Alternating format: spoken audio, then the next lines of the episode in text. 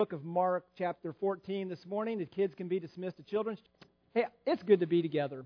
Whether you're here with us, whether you're online with us today, that uh, they may have been watching the news recently.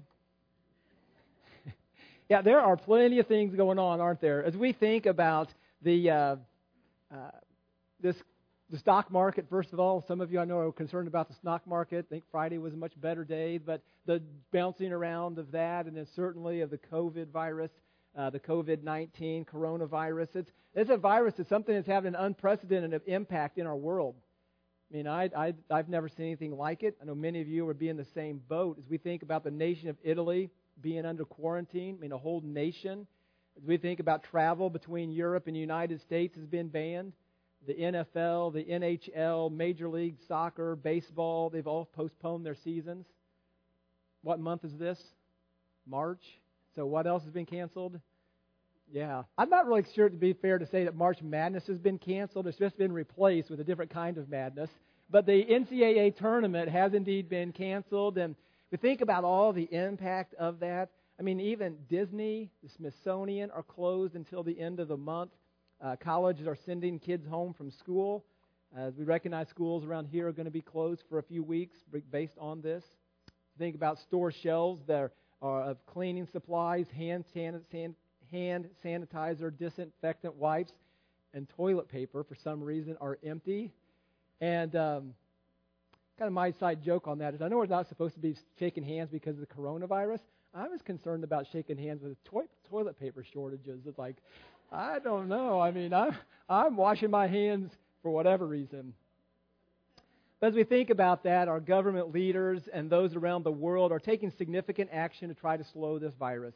And as we recognize it's important for us to act wisely, we need to act wisely to protect ourselves, but also to love our neighbors. Um, it would be foolish and unwise for us to be careless and think, I don't think it's a big deal, but uh, which is fine if that's where you are, but wash your hands before you go see your grandma, right? And to demonstrate love for others as we would uh, demonstrate that kind of a kindness. But as we consider this being a time in the COVID 19, we have to remember that our God is sovereign, that God is still on his throne, that none of this has surprised him, that none of this has surprised our God, that these type of things have been confronted with us as a people and us as a nation, as God's people throughout, throughout history.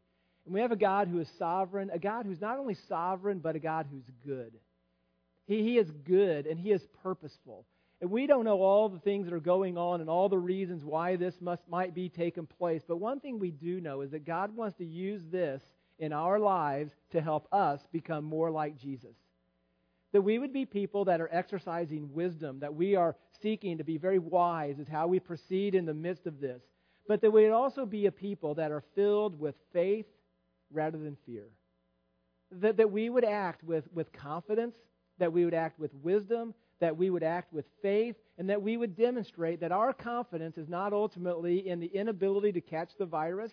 Our hope is not ultimately in the ability of our government to maybe keep us safe, that our confidence is in our Lord, and that we rest in Him whatever comes our way.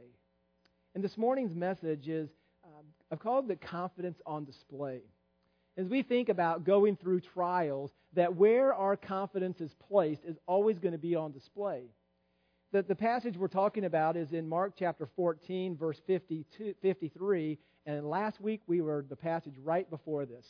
And I think about how God often orchestrates preaching messages in times of what's going on. And it's clear to me that He's orchestrated us to be in Mark chapter 14, verses 53 to 52, 72 today because of a lot of things going on. My big goal as I speak this morning is this that, that this text will encourage you that this text will encourage you to be confident in the face of trials. Confident in the face of trials because you trust the will of the Father and because you love the Son. And we're going to trust the will of the Father and the love of the Son that that would give us confidence. So let's look at our text this morning. In the book of Mark, chapter 14, verse 53 is where we'll begin. And they led Jesus to the, eh, to the high priest. And all the chief priests and the elders and the scribes came together. And Peter had followed him at a distance right into the courtyard of the high priest. And he was, and he was sitting with the guards and warming himself by the fire. Now the chief priest and the whole council were seeking testimony against Jesus to put him to death, but they found none. For many bore false witness against him, but their testimony did not agree. And some stood up and bore false witness, some saying, We heard him say, I will destroy this temple that is made with hands, and in three days I will build another not made with hands. Yet even about their testimony, even their testimony did not agree. And the high priest stood up in the midst and said to Jesus, Have you no answer to make? What is it that these men testify against you? But he remained silent, and he made no answer. And again the high priest asked him, Are you the Christ, the Son of the Blessed? And Jesus said, I am. And you will see the Son of Man seated at the right hand of power and coming with clouds from heaven. And the high priest tore his robes. He tore his garments and said, What further witness do we need? You have heard this blasphemy. What is your decision? And they all condemned him as deserving of death. And some began to spit on him and to cover his face and to strike, strike him and say, Prophesy. And the guards received him with blows. And as Peter was below in the courtyard, one of the servant girls of the high priest came, and seeing Peter warming himself, she looked at him and said, You also were with the Nazarene, Jesus. But he denied it, saying, I neither know nor understand what you mean. And he went out into the gateway, and the rooster crowed. And the servant girl saw him and began saying to those by, the bystanders, This man is one of them. But he denied it. And after a little while, the, bystand, the bystanders again said to Peter, Certainly, you are of them. You are of the Galilean. And he began to invoke a curse on himself and to swear, I do not know this man of whom you speak. And immediately the rooster crowed. The rooster crowed a second time, and Peter remembered how the Lord Jesus had said to him, Before the rooster crows twice, you will deny me three times. And he broke down and wept.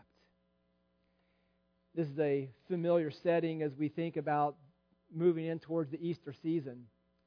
And as we see in the context of our passage, Jesus has just recently been betrayed and arrested. The disciples have all fled from him, and he's taken into the, to the Jewish council, the Jewish Supreme Court, the Sanhedrin. This group of 70 men plus the high priest, it was made up of the chief priests, the scribes, and the elders. This court is convened in the middle of the night, a time that the court's not supposed to meet.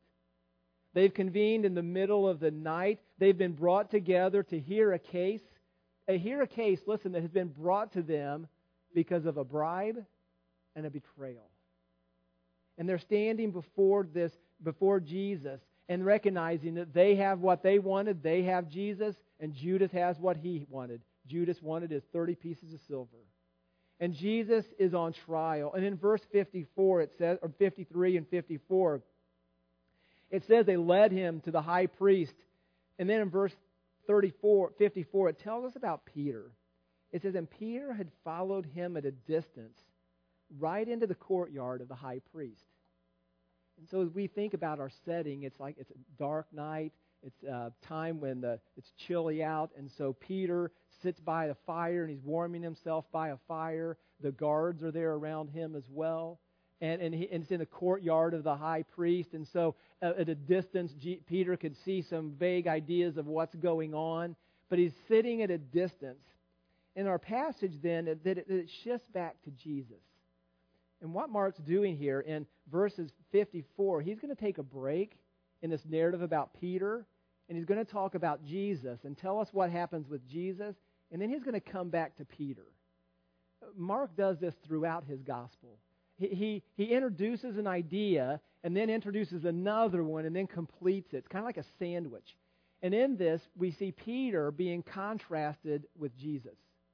And we're going to see their confidence of these two individuals, Jesus and Peter, and Peter's bold declaration just, just within an, a few hours earlier. What was his bold declaration at the Last Supper? That he would never what? That he would never deny, even if I have to die with you. And we saw some of that boldness in the garden when Jesus was arrested. That Peter, as Jesus, Jesus is being arrested, pulls out his sword and cuts off Matthias' ear. Jesus healed them, and Peter and others depart him, depart from him. And in this place, we see Peter, and, and it's interrupted. And so in verse 55, it goes back to Jesus, and it says, The chief priests and the whole council, listen what it says. They were seeking testimony against him to put him to death, but they found none. And so, what have they determined? They've determined the sentence. The sentence is what? Death. He is worthy of death. What's the crime? They don't know yet, right? They don't have a crime that they're in charge of him with or testimony or evidence to accomplish that. But they're sure they want him dead. I mean, so much for due process, right? So much for being innocent until proven guilty. They not have only determined he's guilty, they're not sure what, but he's guilty, but he's deserving of death. And so they go about the process of trying to figure out what charge, what can we charge him with so that he will be put to death. And our passage tells us that what happens, it says in verse 50, at the end of verse 55, they brought testimony against Jesus, but they found none. Uh, that says in verse 56 For many bore false witness against him, but their testimony did not agree. Now, the agreement among testimony, among witnesses, is really important. In, in the book of Deuteronomy, chapter 19, we are told that for somebody to be convicted of the crime in the, as a Jewish person, that there had to be agreement between two witnesses. If there was an agreement between two witnesses, you can't, you can't charge someone with the crime. And so they're having these witnesses come, and nobody agrees. And, and we see the manner in which this court has been put together in a very, very quick manner. A few weeks ago, we saw that the chief priests, all these people, they wanted to put Jesus to death, but they wanted to wait until what? Yeah, I remember a few weeks ago, they wanted to wait until after the Passover, after the feast, and all that because there's so many people around. So they're thinking, okay, in a week or so, we'll try to make all this happen. But all that got sped up, ultimately because of God's sovereign plan, because the Messiah is going to die on the Passover. But it gets moved up because Judas goes to the high priest and says, I'll tell you where he is. I, I will betray him. I will give him over to you if you'll give me 30 pieces of silver. They see the opportunity and they jump. And so their plans aren't really firm yet. And so they have these ideas and they now have Jesus, but they don't have a crime and there's this false witness, and they're not agreeing. And so, even, I mean, what he's saying is, even the liars don't agree. There, there, are holes in their testimony. In verse 57, it says, and, and some stood up and bore false witness against him, saying, We heard him say, I will destroy the temple that is made with hands in three days, and I will build another not made with hands. Now, if we're just reading the book of Mark, we don't have record of that. But we read the book of John, we realize Jesus did say that he was going to destroy this temple, and in three days I'm going to raise it up again. And when Jesus said that, what temple was he speaking of? He's speaking of a temple of his body. He, he didn't say, I'm going to tear down this physical building. And yet that was the charge. And so there, the charges come, somebody else says something, and realize, man, you guys, nobody's agreeing here. And, and so it tells us at the end of at the end in verse 59, yet even about this their testimony did not agree. And so far, three times we've been told the testimony doesn't agree. They don't have any evidence. The testimony doesn't agree. Clear that Jesus is innocent. And so in verse 60, what happens? So the high priest, in the middle of all this, the high priest stands up. The high priest, in the middle of this, stands up and, and he asks Jesus, Have you no answer to make? What is it that these men testify against you? But he remained silent. Why would Jesus, I mean, let's, let's just pause. Why remain silent? Well, we know that Jesus is like a lamb before his sheared is silent, slaughtered silent, and so we know that part of it. But the other part of it is, why does he have anything to say? Right? I mean, none of the witnesses have agreed. It's almost as though Jesus silence here. If he would say anything, he's given credibility to their charges. I mean, you've got these nothing agrees, and he's the, the chief priest is frustrated because they don't agree. He says, "Aren't you going to say anything?" And it's like, why would I say anything? I mean, there's nothing that you guys have said that would would have, hold any water. So Jesus is silent, And, and in the midst of this, then the high priest, what happens in verse 61? But he remained silent and no, made no answer. And again, the high priest asked him, Are you the Christ, the Son of the Blessed? And he asked him directly, Are you the Christ? Are you the Messiah? Are you the one that we have been waiting on for all of these years? Now, what does the high priest think about that answer? Whatever answer Jesus gets, what's he already concluded? Yeah, he's not the high priest. He's not the Christ. Right? There's no way he could be. The, he's already has that determined in his mind. But he directly asks Jesus. But he doesn't say simply, "Are you the Christ?" He says, "The Son of the Blessed." And, and he calls him the Son of the Blessed because the very religious Jews at the time, the pious Jews, they avoided using the name of God. They avoided using the name of God because they believed it was so holy and it was God was so separate that they didn't even want to use the name of God. So rather than saying, "Are you the Son of God?" they said, "Are you the Son of the Blessed?" That's kind of their way of seeking to honor God. But Jesus knows exactly what he, they, they're asking, and Jesus says to them, He answers, I am and, and you will see the Son of Man seated at the right hand of power and coming with the clouds of heaven. They've not been able to charge Jesus with any crime. They, he's done no wrong. He's, done, he's not broken any of their laws. And now he asked the, the high priest asked him directly, Are you the Christ? Which, if you're on trial and somebody's asking you for a direct answer that would incriminate you, what do we typically plead? I plead the fifth right? I'm not going to incriminate myself.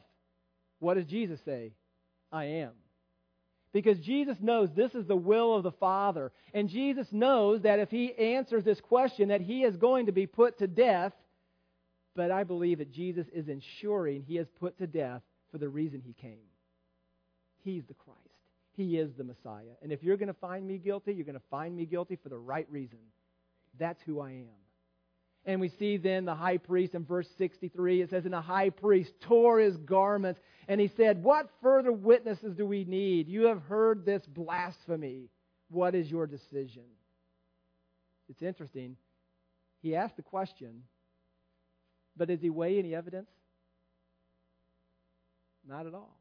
He doesn't even consider that this one who was, he, they've heard stories of, he's born of a virgin, He's lived this life that's remarkable life that nobody could find any dirt on. Who has been feed, he fed 5,000 people at one time, 4,000 at another. He's heard stories about him walking on water. He's had some of his very own other priests witness him heal people, raise people from the dead, cure leprous people. They've seen him doing incredible miracles, speaking with truth, speaking with authority, and utterly rejecting him and they reject him not because the evidence is there, not because that, that it's unbelievable that he could be the Messiah, but because they don't want to believe.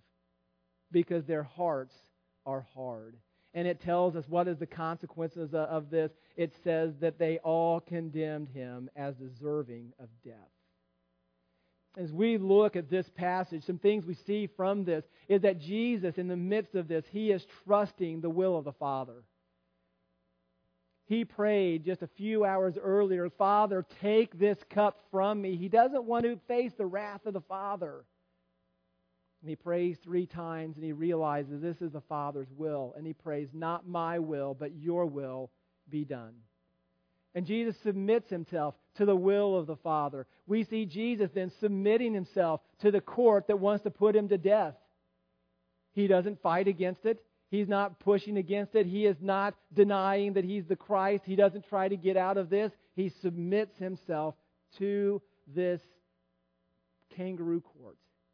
Hastily put together, put together at a time it's not supposed to, the manner in which they're trying him, he submits himself to it, knowing that they want to put him to death. But Jesus then also, he refuses, that he refused to answer their false accusations. That they're making these charges, he remains silent. He's not going to answer their false accusations. But when the high priest asks him, Are you the Christ? he declares clearly that he is. He says that he is the I am. As we see that in our passage in verse 62, Jesus says, I am. And if we are reading our Bibles well, we are reminding, oh, that sounds like the burning bush when God was speaking to Moses, saying that I am. And this language about Jesus, the Son of Man seated at the right hand of power, coming in the clouds, those are Old Testament reflections of the book of Daniel, talking about one who comes and like the Son of Man to the Ancient of Days and is given a kingdom that lasts forever. It's also a reflection of Psalm 110, verse 1. In Psalm 110, verse 1, Jesus or David is, says to he says in that passage, he says, The Lord says to my Lord, Sit at my right hand until I make your enemies a footstool. What did Jesus say? I am.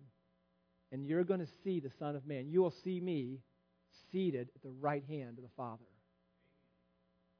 In many ways, Jesus is saying to them, Listen, you're judging me now? Wait. You're going to see me again. And they understand this. They understand clearly what Jesus is saying. They understand that he is saying that he is the Messiah, but he is also saying that he is God. And their response is, That's blasphemy.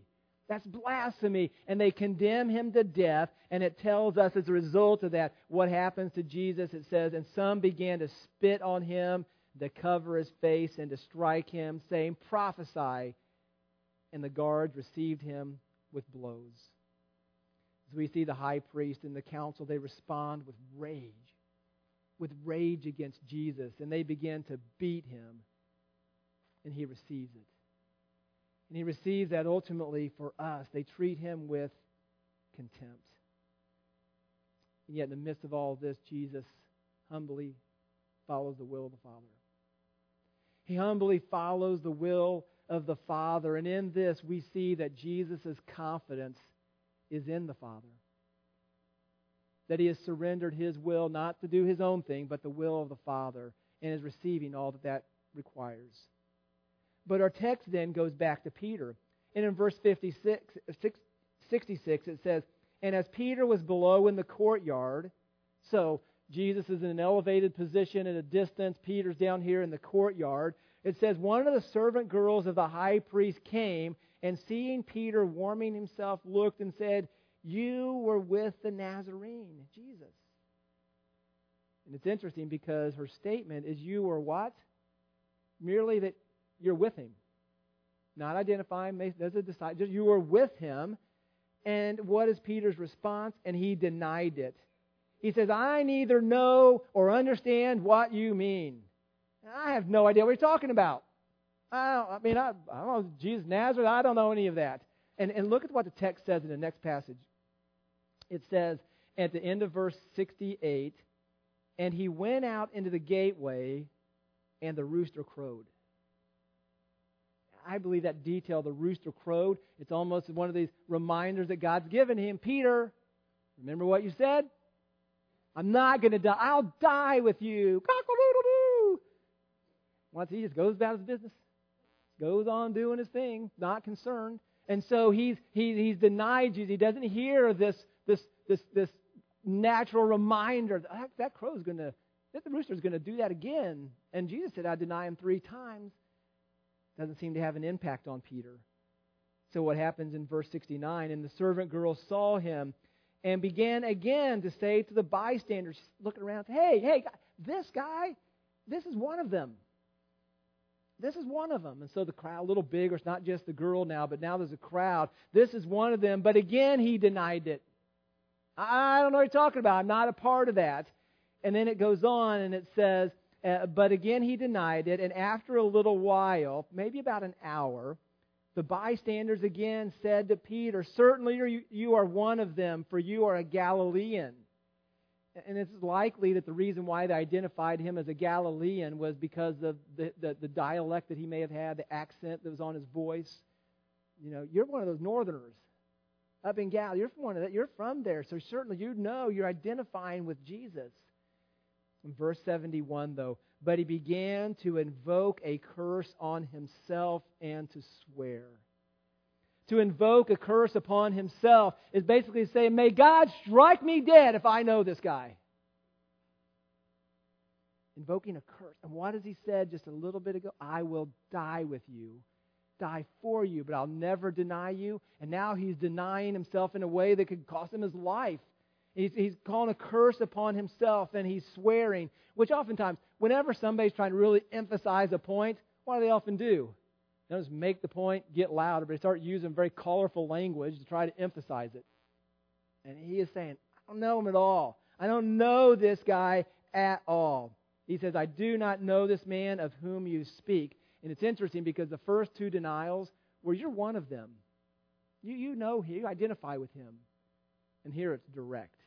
He says, I do not know this man of whom you speak. And what does Peter hear? Cockle doodle doo. And he's convicted. He says, and immediately the rooster crowed a second time, and Peter remembered how Jesus had said to him, Before the rooster crows twice, you will deny me three times. And as Peter hears that, conviction comes upon him, and he realizes the one that I said I would die for, I have just denied three times exactly like he said he was. I'm thinking that I'm like Mr. Self, I got this all together, I can handle this, I'll die for you, Jesus, and I have just denied him before a servant girl and some bystanders. No swords, no jail, no trial. I've denied him in this courtyard by the fire. Peter realizing how weak he is. And it says to us, and he broke down and wept. In the book of Luke, we are told that as, as Peter denied him the third time, the rooster crows, that Jesus, at the distance in the court, he turns and he looks at Peter. And the scripture in Luke says that he went out and he wept bitterly. That Peter is convicted by this. And as we seek to put some of these pieces together, what we see Peter in the midst of this, while Jesus is trusting the will of the Father, we see Peter trusting his own wisdom. In this passage, we really see two people on trial. Jesus is on trial in a formal court, but Peter is on trial in the courtyard. And Peter, in this, trusts his own wisdom. He refuses to identify with Jesus. I don't know this man. I don't know what you're talking about. I don't know him. He refuses. He doesn't identify with Jesus. And in that denial, he is fulfilling the very words of Jesus that Jesus said, You will deny me, you'll deny me three times. See, Peter had it all backwards. Peter said to Jesus, I will die for you. Jesus Peter, that's not how it works. You're not going to die for me. I'm going to die for you. And Peter, in the midst of that, then, as Peter regrets, then, he rejects Jesus and he has over, he's overwhelmed with regret. And we recognize in the midst of this that rejection brings regret. When we deny Jesus, when we turn from him, whenever we trust our own wisdom, when we get convicted by that, that, that rejection leads to regret and in the life of Peter that we will continue and to see and in his life that this regret led him to repentance. To a genuine repentance and realizing that his love for Jesus is true. And so, although he's denied Jesus, he will turn back to his Savior at the cross and the resurrection. He will understand the fullness of what Jesus has come to do for him, and he will trust him. And as we consider this passage, we need to be asking ourselves where is our trust? In the midst of trials that we would face, the pressure of life, whether that be the pressure and the trial of a conflict at work, the pressure of a trial at home, the, the bigger concern of the coronavirus in the stock market, the question mark for us becomes where is our trust? Where is our confidence? And that confidence is either going to rest in one of two places. It's either going to rest in us or in God. Am I trusting God and my confidence in Him and His promises that He is with me, that He will never leave me or forsake me, that He loves me, that He will provide for me my daily bread? Do I trust Him? Or trusting myself? this is a little uncomfortable. I don't like this. And so I'm going to do everything I can. And so, what does that look like in our life? Just trusting myself. It looks like a wringing of my hands. I not washing hands, wringing of my hands. Wisdom washes hands, okay? But I'm wringing my hands because I just I can't. I don't know what I'm going to do. I'm so worried about all this. I don't know what's going to happen to my retirement. I don't know if I'm going to catch this disease. I don't know when we get toilet paper. I don't know what I'm going to do. I, and just worry, worry, worry. And what does that demonstrate? It de- demonstrates a lack of confidence. It demonstrates a lack of confidence in a sovereign God who we profess with our lips, but very easily deny with our lives. And I would ask you this morning where is your confidence? That we need in the midst of our daily lives. We need to be people who are wise. We need to be exercising wisdom, but we need to be people who are faithful. That we are living out the reality of what we say we confess, that we would live that out. And I would add, in the midst of the context of where we live as we see Jesus, how did he respond to this trial? He not only stood firm, he also demonstrated love. He loved us by giving of himself. And I think a very practical way that we can not only be wise, be faithful, but be loving is to be concerned about those around us in these days that there's a population that have been told, don't leave your home, basically. It is dangerous. That we would love our neighbors enough to check on some of those around us within our own church family. That if we would recognize if there are needs, that we could be saying, how can we help out with those? And listen, I would encourage you. I would, if you've done anything with your connection cards yet, you still have those? I'd encourage maybe to buy bomb your connection card to say, hey, you know what? I would be available to maybe run the grocery or pick up some stuff if somebody needed that. And there are concerns over the virus, concerns about they might catch something. I'd encourage you, right at the bottom, if you say, I would be willing to do that. And then if we would have some needs within the church family, if people saying, listen, I don't think it's wise for me to get out, that uh, we can connect you and demonstrate some real practical love for our church family. And so that would be you. Just find a bomb the connection card, put in the offering plate. We'll work through those tomorrow. And if there's some needs and if there are some needs in our church family to become aware of that we can help, let's, let's do that. Let's be loving. We want to be wise. We want to be faithful. We want to be loving. And we can do this. Why? Because our confidence is not in government, not even in soap or hand sanitizer. Our hope is in the Lord. And let's exercise and demonstrate our confidence in Him. Let us pray. Heavenly Father, we thank you that you've given us everything that we need. Lord, you've given us everything that we need to be strong, to be confident, to be courageous under trial. And Lord, as we see Jesus demonstrating incredible confidence in you during this, this trial, when it was going to cost him his very life, that he willingly surrendered it for us. And Lord, when we're under trial, I pray that you would help us to see the temptation in our own hearts to trust ourselves but instead that we would trust you. God, we thank you for the provision that you have given to us in Jesus Christ. That through his death, burial, and resurrection, that we can have the hope of new and eternal life. Lord, a life that is transformed from the inside out now, that helps us to trust you and be confident, even when it seems like our world around us is crumbling. Lord, help us. Help us to be a faithful people. Help us to be a wise people. And help us to be a loving people is in Jesus' name we pray. Amen. When you hear of God's great love for us, in spite of the trial that he was going through, his love for Peter, uh, it's great reminders. I appreciate that challenge this morning. It just gives us opportunity to praise God for who He is. And uh, a very simple song that we can sing together would be the doxology. Praise God from whom all blessings flow. Praise him, all creatures here below. Praise him above ye heavenly hosts. Praise Father, Son, and Holy Ghost. Would you stand with me? Let's just sing this a cappella.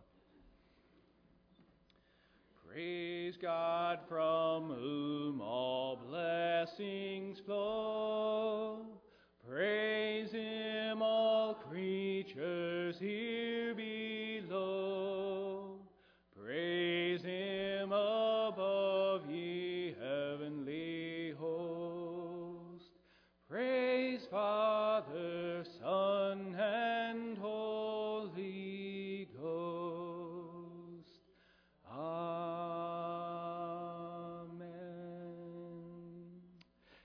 Announcements in your bulletin. Um, pay attention to what comes out via email. Stay, and we will keep it if there are important things you need to know. Uh, but enjoy the rest of your day. We will have services tonight. You are dismissed.